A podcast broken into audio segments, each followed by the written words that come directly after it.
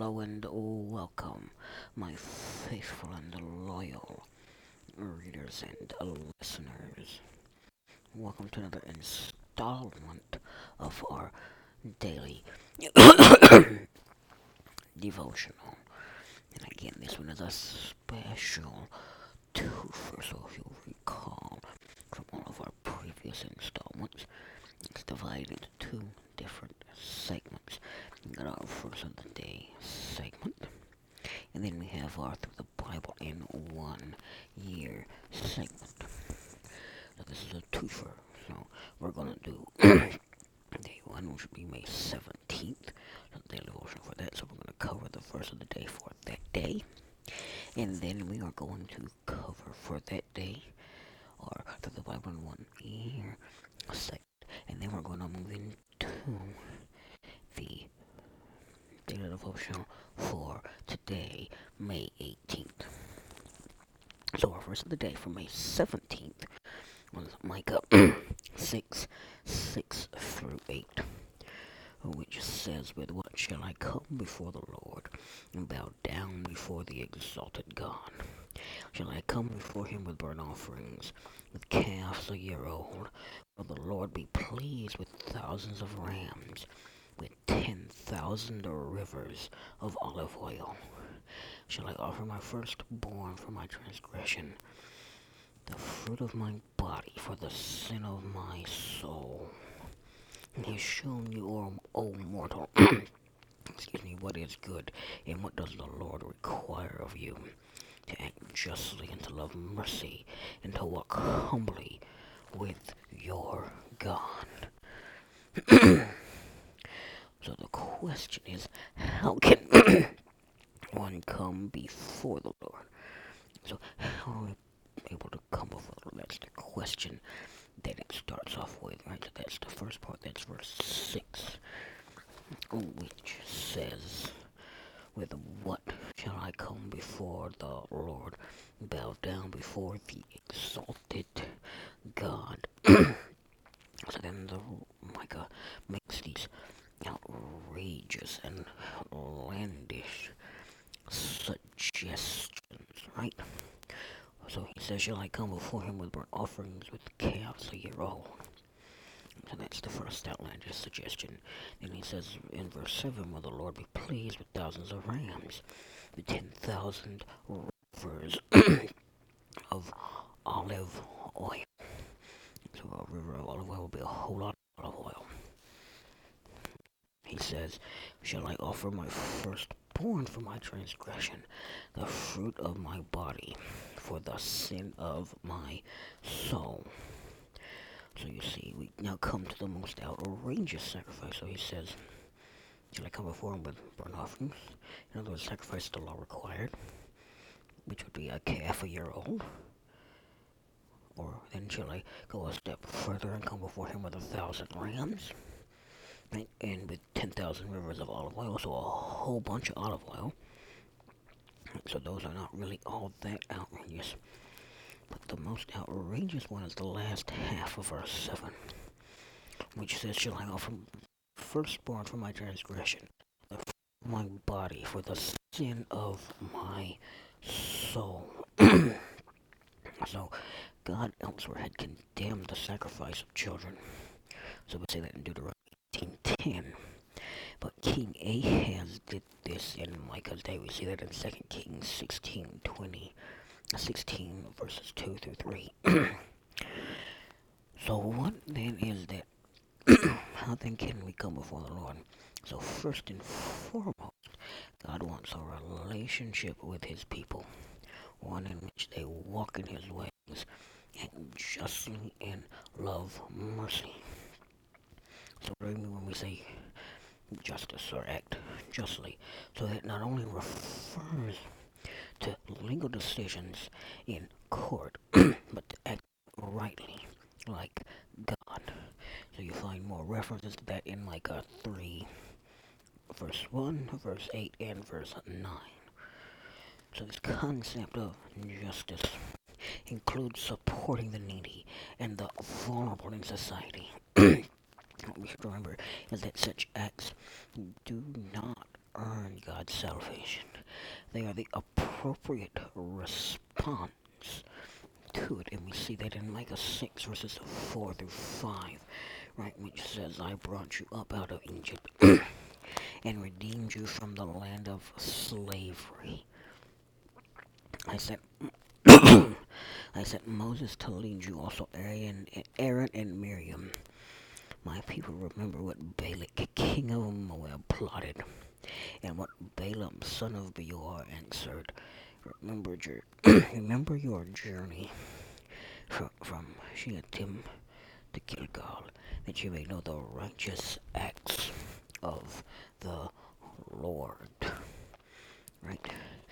So what we see here is that Israel has failed to do these things, and unfortunately for us today, the society that we have chosen to create fails to do these things as well. And the big important question that we should be asking ourselves is, how do we get back to doing these things that God has required of us? And very simply put, the answer to that is very simply this. We must be fair and honest in dealings with others. We must show genuine, active compassion and kindness to those in need. And we must show constant gratitude toward God, which means being totally reliant on Him and having an undying respect for His purposes and following His purposes every day. That's how we are supposed to come before the Lord. That is what God requires of us, right? He requires us to act justly, fair and honest with our dealings with others. He requires us to love mercy, which means we must show compassion and kindness to those in need, not just to those that we like. And finally, what does it say? It says, and to walk humbly with your God, which means we have to have a constant attitude, to be constantly grat- we have to have a constant attitude of gratitude toward God, which means being totally reliant on Him, and we have to have an undying respect for His purposes and following His purpose since every day. And when we do that, right, we'll start to see a change in our society. We'll start to see things change, or maybe for the better, maybe not at first. You see, we've got to start by acting justly and loving mercy and walking humbly with our God. Today's and the Bible readings that go along with that passage are First Samuel twenty, uh, First Samuel twenty and twenty-one, John chapter nine, Psalm one thirteen, verse one through one fourteen, verse eight, and Proverbs fifteen, fifteen through seventeen. So that brings us to the end of the verse of the day segment for May seventeenth. Now we're going to move into the Through the Bible in One Year installment for that day, which will be day one thirty-seven. Bible in one year. By the way, if you have missed any of these posts that these uh, podcast that this is based off of, you can visit upstate christian dot com to read all of them, plus much more. Just a shameless plug for that. So for this particular segment, we have moved from John chapter six. Finished on May the sixteenth, and we have now moved to John chapter seven. Right, so what we see here is the atmosphere around Jesus has become increasingly tense. You see, at the end of chapter six, many of his disciples or his followers had defected. And we've seen that chapter seven opens with an account of the unbelief of Jesus' brothers. In other words, we see Jesus' family not believing in him. This is uh, just, uh, chapter seven is also the third account of Jesus during a Jewish festival, which, by the way, is now the Festival of Tabernacles. And we're going to talk about that when we actually get into this chapter just a little bit. So chapter seven can be divided into three sections. The event preceding the festival and Jesus' secret arrival, which are the first thirteen verses, in other words, verses one through thirteen. By the way, what we're going to be covering today, the events during the festival, which will be verses fourteen through thirty-six. And the events that took place on the final day, which will be verses thirty-seven through fifty-two. So remember, we're going to be covering the first section today. So we're going to start in John chapter seven, verse one. And we're going to go through verse five for right now. Right, so it says this. After this, Jesus went around in Galilee. He did not want to go about in Judea because the Jewish leaders there were looking for a way to kill him. But when the Jewish Festival of Tabernacles was near, Jesus' brothers said to him, "Leave Galilee and go to Judea, so that your disciples there may see the works you do. No one wants to become a public, no one who wants to become a public figure acts in secret. Since you are doing these things, show yourself to the world." For even his brothers did not believe him. So remember, we said we see Jesus' brothers' unbelief in this passage, in this first section. So what has happened here is Jesus has not been to Jerusalem since the healing of the lame man that took place on the Sabbath day. That was back in chapter. That was back in chapter five. Yes, that was back in chapter five. So this has now been a little bit, oh, a little while, right? So Jesus has now gone back to Jerusalem. So he made a third, he made this third trip to Jerusalem for the Festival of Tabernacles. So this festival was one of three Jewish pilgrimage festivals. Um, took place during the year. So the other two being the Festival of Unleavened Bread, which included the Passover, and the Festival of Harvest, also called Weeks or Pentecost, which occurs after Passover, sometime in late spring, early summer, right? It's where we get the ter- term the day of Pentecost, which was actually a festival. So the Festival of Tabernacles took place in the fall, which would be somewhere between September and October, based on our calendar today. Right, so about six months after Passover, and the Festival of Unleavened Bread, and about two months before the Festival of Dedication, which is Hanukkah. Right? So we're seeing, so we see Hanukkah celebrated in December. So we're looking at a spring, summer, fall, and winter. So a festival for every season of the year. So during the Festival of Tabernacles, the people lived in leafy shelters called tabernacles. What a wonderfully marvelous idea. The name of the festival comes from the places, the, the shelters that they built, sometimes we call the Festival of Booths. That would be another term for it if you read the really, really old translations like King James. So they lived in these shelters or tabernacles throughout the festival to commemorate God's faithfulness during, Israelite, uh, during the wilderness wanderings of the people of Israel. So it was also a time of celebration and gratitude for the harvest, and there were elements that anticipated the blessings of the Messianic age. So what is happening? So Jesus had not returned. So now that we know about the Festival of Tabernacles, right? We know that Jesus had not been in Jerusalem since he healed the lame man at the pool of Bethesda.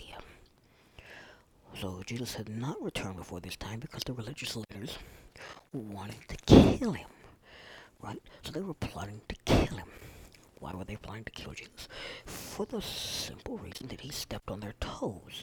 He stepped into their turf. If Jesus took on their following and took away their ability to control what people did and did not do on particular days, Sabbath day, festivals, et cetera, whatnot, they would lose power. The plot to kill Jesus was all about the religious leaders keeping the power they had. Like, you see, his brothers encouraged Jesus to go to, go to Jerusalem and do miracles to gather more disciples. So many of you are thinking, well, what's wrong with this? Okay, so you gotta remember, Jesus' brothers at this point in time do not believe in him. Right, so they're basically telling him, go to Jerusalem and do more miracles so you can get more followers. Right? But what they're really saying is, go and make a fool of yourself in front of all these people in Jerusalem so that we can then disown you and not have anything to do with you. And maybe if we get lucky, these religious leaders will arrest you, and you might end up getting killed. Bear that in mind. Now, Jesus' brothers' attitude changed towards them. We know at least one of them did, because he wrote a book of the Bible. He was the leader of the Jerusalem church who went by the name of James. And he wrote a very inspirational book of the Bible, a very inspirational letter that was penned to fellow Christians at that time by the name of James. So we know that for a fact. So now we're going to pick up in verse six, and we're going to go through verse thirteen, which will take us to the end of this first section of John chapter seven. So that says, therefore Jesus told them, my time is not yet here. For you any time will do. The world cannot hate you, but it hates me, because I testify that its works are evil. You go to the festival.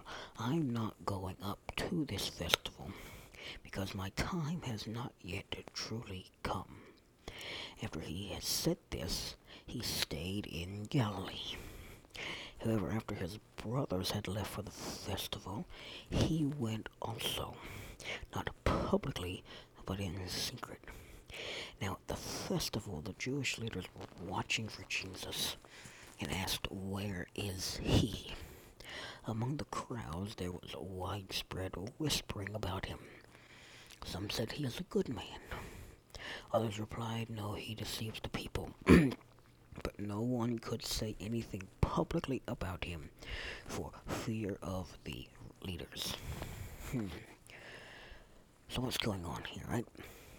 So Jesus made it crystal clear here to his brothers that did not believe him, that wanted him to go up to Jerusalem to make disciples, at this time publicly, right, so that he could be arrested and possibly killed at this point in time, that while they could go where, whenever they wanted and wherever they wanted, his schedule was determined by God, which, by the way, their schedule should have been determined by God also, but we're not going to get into that right now.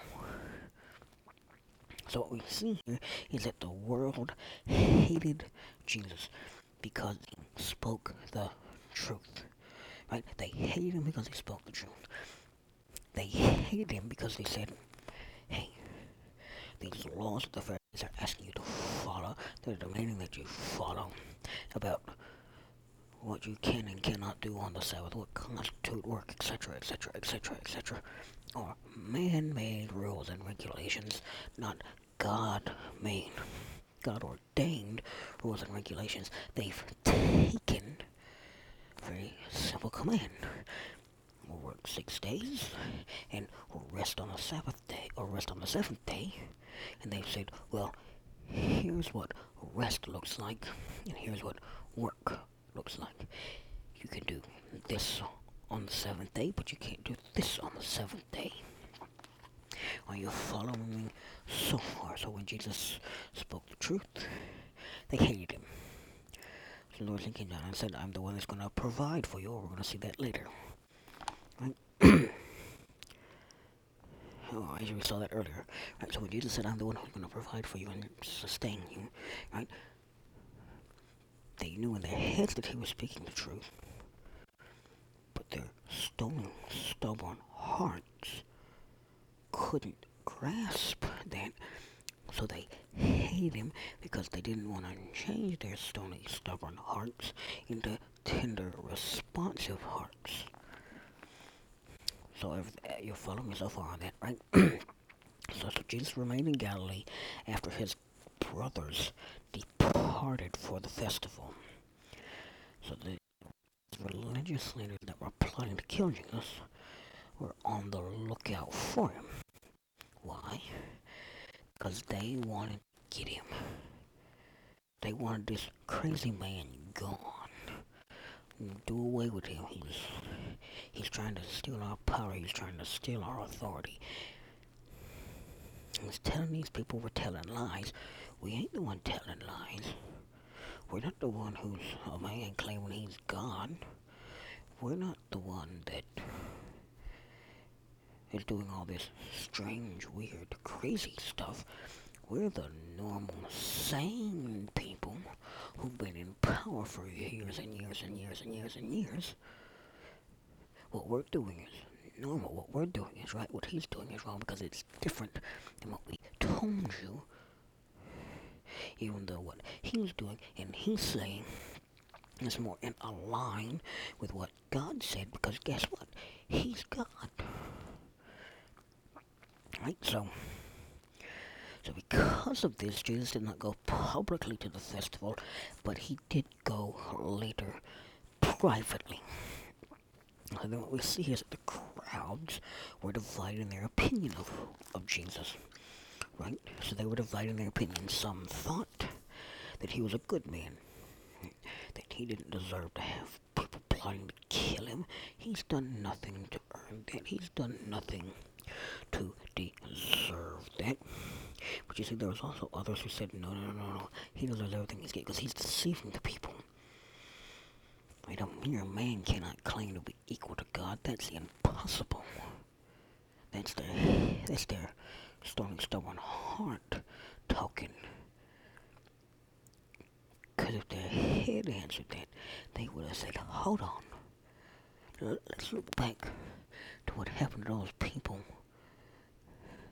back in the first five books, back in Genesis and Exodus and Leviticus and Numbers, particularly Exodus, Leviticus, and Numbers, who claimed they were God, who claimed something that, that, that was not true. What happened to them?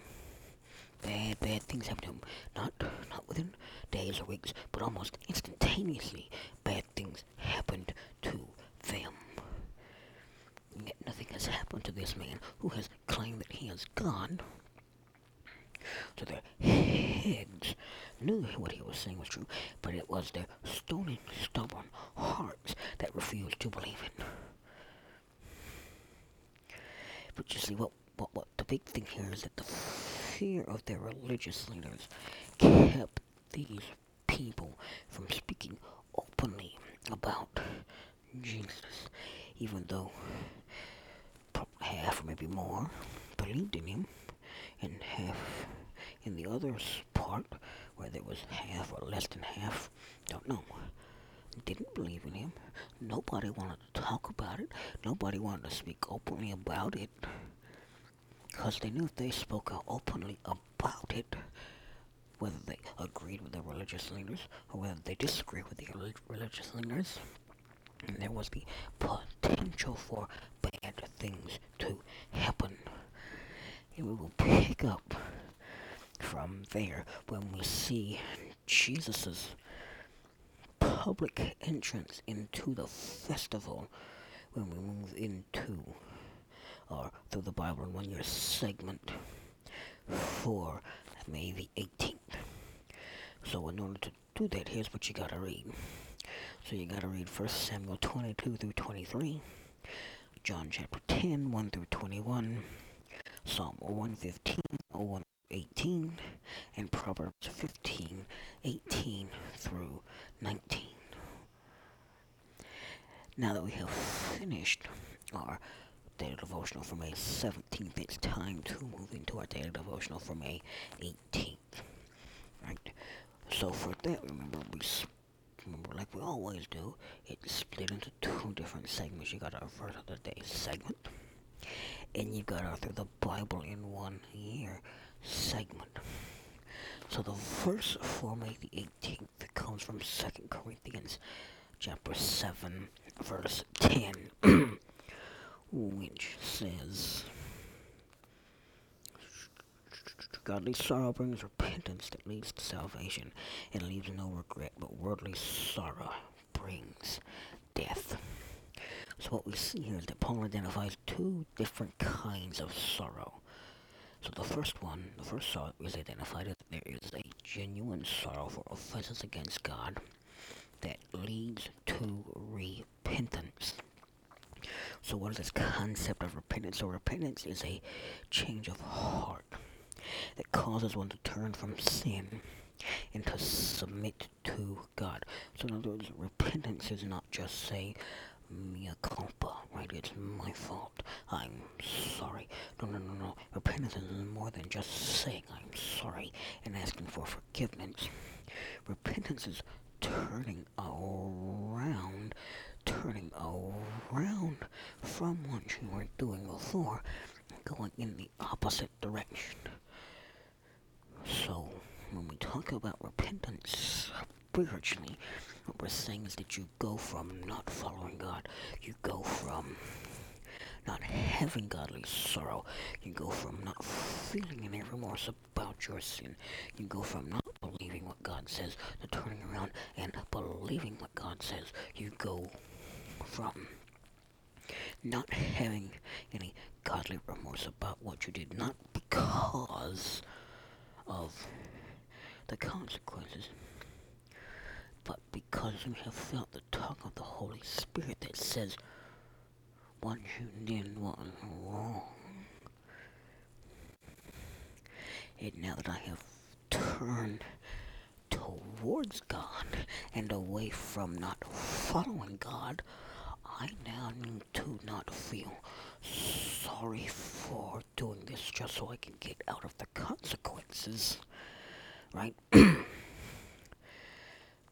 But now I can feel sorry for what I have done because it was the wrong thing to do, and it is pleased God. So this type of sorrow that we're talking about here leads to spiritual salvation and a renewed relationship with God. So for Paul, turning from sin and showing faith in Christ are human responsibilities in salvation. So that's the first one. You gotta have a genuine sorrow for offenses against God that leads to repentance. So the second one is an in contrast one, right? So it's it. So what we need to see in this one is that in contrast, those who refuse to submit and turn from their own ways often become sorry only for the consequences of their sin. They're not sorry for committing the sin. They're not sorry for displeasing God. They're sorry for having been caught doing it and are being punished for doing it, so they feel sorrow in an attempt to get out of the consequences of the sin they have committed. You following me so far? So what this insincere sorrow results in is a hardened heart that resists the Holy Spirit and in the end leads to eternal death and judgment. So what am I talking about there when I say this? A hardened, a hardened heart. So for that, we're going to go over to the book of Ezekiel. Right, so there's a particular verse in the writings of the prophet Ezekiel.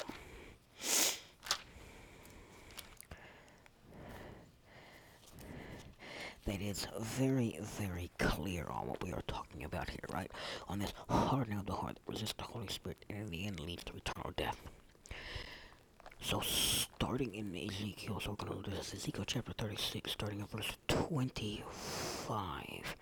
And it says, I will sprinkle you clean, clean water on you, and you will be clean. I will cleanse you from all your impurities and from all your idols. That's verse twenty-five.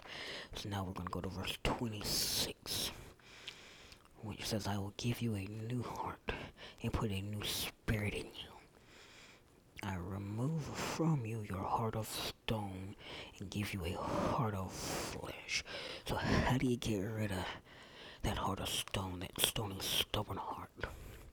And how do you get the heart of flesh? Right, so God says he will take out your heart of stone and give you a heart of flesh. But the way that you get that heart of flesh and you get rid of that heart of stone is through genuine sorrow that leads to repentance. That's how you get.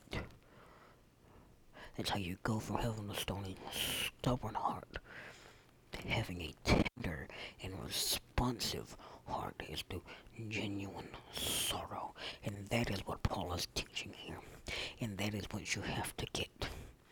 And so the Bible readings for May the eighteenth are First Samuel twenty-two through twenty-three, John chapter ten, verses one through twenty-one, Psalm one fifteen, one through eighteen, and Proverbs fifteen, eighteen through nineteen. So now that we have concluded our verse of the day segment for May the eighteenth, it is now time to move into our Through the Bible in One Year segment, which is Day one thirty-eight. So if you recall, yesterday we start, so when, on May seventeenth we started John chapter seven, and we saw the unbelief of Jesus' brothers, and what the crowds at the Festival of Tabernacles thought of Jesus. We also saw that Jesus went to this festival in secret at first, and now today we're going to see how he decides to reveal himself at this festival, which is the second of the three sections that John chapter seven is divided into. And so this section goes from John chapter seven verse fourteen through John chapter seven verse thirty-six. So starting in verse fourteen and going through verse nineteen for right now, here's what it says. Not until halfway through the festival did Jesus go up to the temple courts and begin to teach. The Jews were amazed and asked, how did this man get such learning without having been taught? Jesus answered, my teaching is not my own. It comes from the one who sent me. Anyone who chooses to do the will of God will find out whether my teaching comes from God, whether I speak on my own. Whoever speaks on their own does so to gain personal glory. But he who seeks the glory of the one who sent him is a man of truth. There is nothing false about him. Has not Moses given you the law? Yet not one of you keeps the law. Why are you trying to kill me? Hmm. Hmm. So at the midpoint of the festival, which is where we are at now, so we're at the midpoint of the Festival of Tabernacles. So it's halfway over with, and Jesus has decided now, I can't stay in the shadows no longer. I gotta come out in the open and give these people what they are looking for. Give these people what they are desiring, what they are longing for. So at the midpoint of the festival, Jesus goes to the temple courts, and he begins to teach. So what, what we see here, what do we see here, right? So it says, so now we're there. It says in verse fifteen, the Jews were amazed and asked, how did this man get such learning without having been taught? So what we see here is that the people in the temple courts instantly recognized the authoritative nature of Jesus' teaching, despite the fact that he didn't have any formal rabbinic training. Jesus didn't go to seminary. Jesus didn't go to Bible college. Jesus didn't do any of that. He didn't need to do any of that. Why didn't he do any of that? Because he was getting his answers directly from God, because he was God. See where I'm going with this? See, the rabbis need to have some schooling to do this, because they weren't God. They could have had a direct line to God, but they chose to not have a direct line to God. So his teaching, so, so this is what we're saying. Jesus' teaching was authoritative because it came from God. And the key to understanding Jesus' teaching is obedience to God. So that's what we see in verses sixteen through eighteen, or excuse me, verse nineteen, which says, uh, Jesus answered, "My teaching is not my own. It comes from the one who sent me. Anyone who chooses to do the will of God will find out whether my teaching comes from God or whether I speak on my own." Right? So that's, so that's what we're seeing here, right? And so then we're going to pick up in verse eighteen, which says, "Whoever speaks on their own does so to gain personal glory. But he who seeks the glory of the one who sent him is a man of truth. There is nothing false about him. Has not Moses given you the law? Yet not one of you keeps the law. Why are you trying to kill me?" Right? So what we see here is that Jesus came not to seek glory for himself, but to give glory to God the Father. And his opponents revealed their lack of obedience to the law by their desire to kill him. By their desire to kill him. So now we're going to pick up in verse twenty and go through verse twenty-four. So here's what that says. It says, "You are demon-possessed," the crowd answered. "Who is trying to kill you?" Jesus said to them, "I did one miracle. One miracle, and you were all amazed. Yet because Moses gave you circumcision, though actually it did not come from Moses, but from the patriarchs, you circumcised a boy on the Sabbath. Now if a boy can be circumcised on the Sabbath so that the law of Moses may not be broken, why are you angry with me for healing a man's whole body on the Sabbath? Stop judging by mere appearances, but instead judge correctly." So what we can see here is that there were some in the crowd who were pilgrims and who were unaware of this plot to kill Jesus. And we see here that some in the crowd suggested he was demon possessed, forgetting, or perhaps not, or perhaps choosing to not remember, whichever way you want to look at it. Someone who's demon-possessed can't drive out demons. Someone who's demon-possessed cannot heal someone, because a demon-possessed person only wants to destroy others, does not want to heal others, does not want to help others. So they forgot about that. So what we see here is that Jesus does not respond to this wacky accusation, but he points to the hypocrisy of the Jewish people, of the Jewish religious leaders.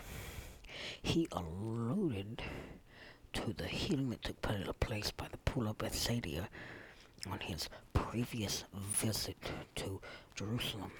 He, ref- he alluded to and he referred to the fact that they got angry with him because he healed this man on the Sabbath day and told this man to pick up his mat, walk, and go home on the Sabbath day. And then he goes on to say this after he said that, right? He said, So here's what it says, starting in verse twenty-two. Yet because Moses gave you circumcision, though actually did not come from Moses, but from the patriarchs, you circumcise a boy on the Sabbath. Now if a boy can be circumcised on the Sabbath, so that the law of Moses may not be broken, why are you angry with me for healing a man's whole body on the Sabbath? Stop judging by mere appearance, but instead judge correctly. So Jesus' argument here, and this is a very crucial argument to get, what he's saying is that since circumcision was permitted under the law, so that the law of Moses may be fulfilled, the law God gave to Moses might be fulfilled, right? Why shouldn't an entire person be healed on the Sabbath day? That was the question that Jesus was asking the religious leaders, and if you notice,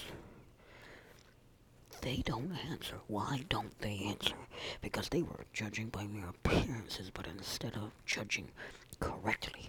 So they wanted to appear to be obeying the law of Moses, be obeying the letter of the law of Moses, but not obeying the spirit of the law of Moses, which was designed to connect the people to God and not to be used as a bludgeon to get people to do whatever they wanted them to do.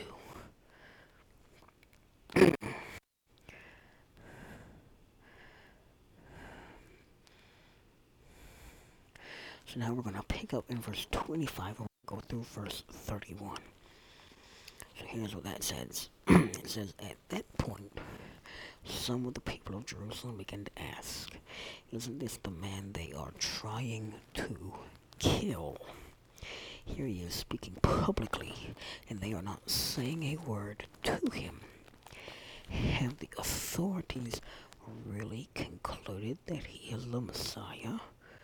But we know where this man is from. When the Messiah comes, no one will know where he is from. Then Jesus, still teaching in the temple courts, cried out, yes, you know me, and you know where I am from. I am not here on my own authority, but he who sent me is true. You do not know him, but I know him because I am from him, and he sent me. At this they tried to seize him, but no one laid a hand on him, because his hour had not yet come. Still many in the crowd believed him. They said, when the Messiah comes, he will perform more signs. Uh, they said, when the Messiah comes, will he perform more signs than this man? So what we see here is that some in the crowd were wondering how Jesus could get away with speaking publicly like this, knowing that there was a plot to kill him. So they wondered if it were possible that the religious leadership had finally decided to come over to their side of the argument that Jesus is the Messiah. But we can also see that there were others who doubted that Jesus was the Messiah, since they knew where he was from. In other words, they're saying, hey, look, we know this man. We know his mama. We know the man that raised him. We know his brothers, we know his sisters, we know his entire family. When the Messiah comes, we won't know where the Messiah comes from. We know where this man comes from. We know he's the son of a carpenter. Or at least the carpenter raised him. We don't really know who his daddy, true daddy was. Because Mary says that he was conceived by the Holy Spirit, but we don't know if that's true or not.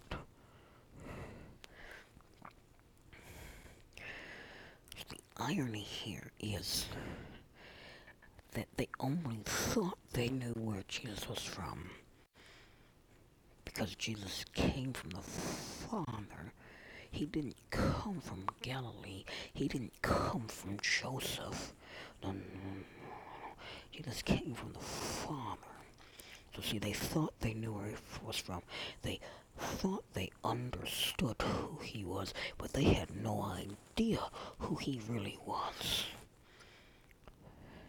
So while they confidently asserted they knew his origins, Jesus stated plainly that they did not know God. So what are we talking about there, right? So this is uh, where it says, starting on verse twenty-eight, where it says, "Then Jesus, still teaching in the temple courts, cried out, 'Yes, you know me, and you know where I am from. I am not here on my own authority, but he who sent me is true.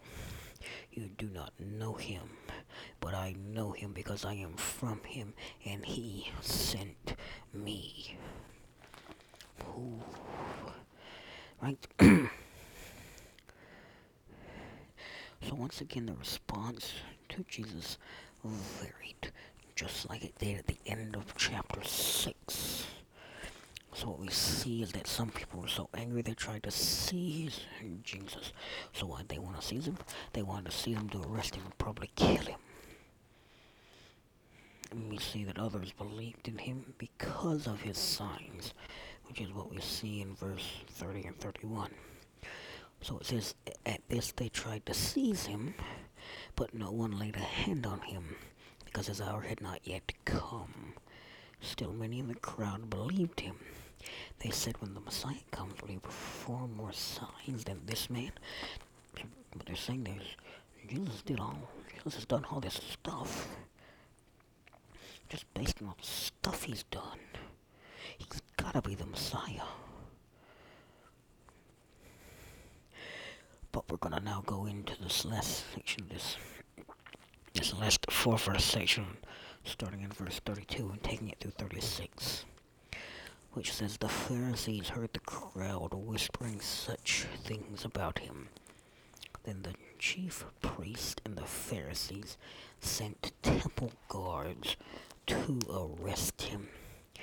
Jesus said, 'I am with you only a, for only a short time, and then I'm going to the one who sent me. You will look for me, but you will not find me, and where I am you cannot come.' The Jews said to one another, 'Where does this man intend to go, that we cannot find him? Will he go where our people live, scattered among the Greeks, and teach the Greeks? What did he mean when he said, 'You will look for me, but you will not find me, and where I am you cannot come?'" So what we finally see here is that the religious leadership felt the necessity to act. They sent in the temple guards to arrest Jesus. And what we see here is that John builds some suspense into this narrative that he's telling us by noting that the temple guards were dispatched, but they are not mentioned again until they return empty-handed. Until they return empty-handed. So we don't see that here, but we'll see that later, right?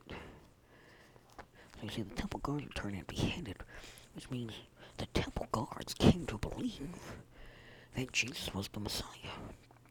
So imagine and picture this. The religious leaders are so mad and upset at Jesus, they finally had enough. They're gonna send their guards in to shut this man up. Right? They're gonna send this man, they're gonna send some guards in to shut this man up who's been telling him, "You don't, uh, yes, you know me, you know where I am from. I am not here on my own authority." This man has been saying these things, right? That you know me, and you know where I'm from, but you don't really actually know me, because you don't know the one who sent me. So they sent these guards in to shut him up, right? So what we actually see here, after that, is that we don't actually see Jesus' interaction with the guards. Right, what we see instead is Jesus' interaction with the crowd, because it says, so it says in starting in verse thirty-three, "I am with you only," Jesus said, "I am with you only for a short time, and then I'm going to the one who sent me. You will look for me, but you will not find me, and where I am, you cannot come." So the Jews said to one another, where does this man intend to go that we can't find him? Will he go where our people live scattered among the Greeks and teach the Greeks? What did he mean when he said, you will look for me, but you will not find me? And where I am, you can't come. So what they misunderstood was they misunderstood Jesus' comments about returning to the Father. So they thought he was going to the Greek-speaking Jewish people who were scattered abroad and were scattered all over the Mediterranean world at this point in time. They didn't understand that Jesus was saying, I'm going to return to the Father, and if you don't believe me, if you don't believe that I am who I say I am, if you don't believe everything I have done as proof to you who I say I am, then you can't come with me, because the only way to come with me is through belief in me and belief in the one who sent me. So see, that's what Jesus was saying, and so we're going to pick up from there tomorrow, and we're going to go through the end of John chapter seven, which is, by the way, the last section of John chapter seven, which is where we see things really begin to heat up. The reason why this is taking so long for this particular section is that this is the meat of John's gospel. This is where we're actually seeing who Jesus is. Not just who the disciples say that he is, but we're seeing Jesus himself show who he is. We're seeing Jesus himself show us what it means to be his followers.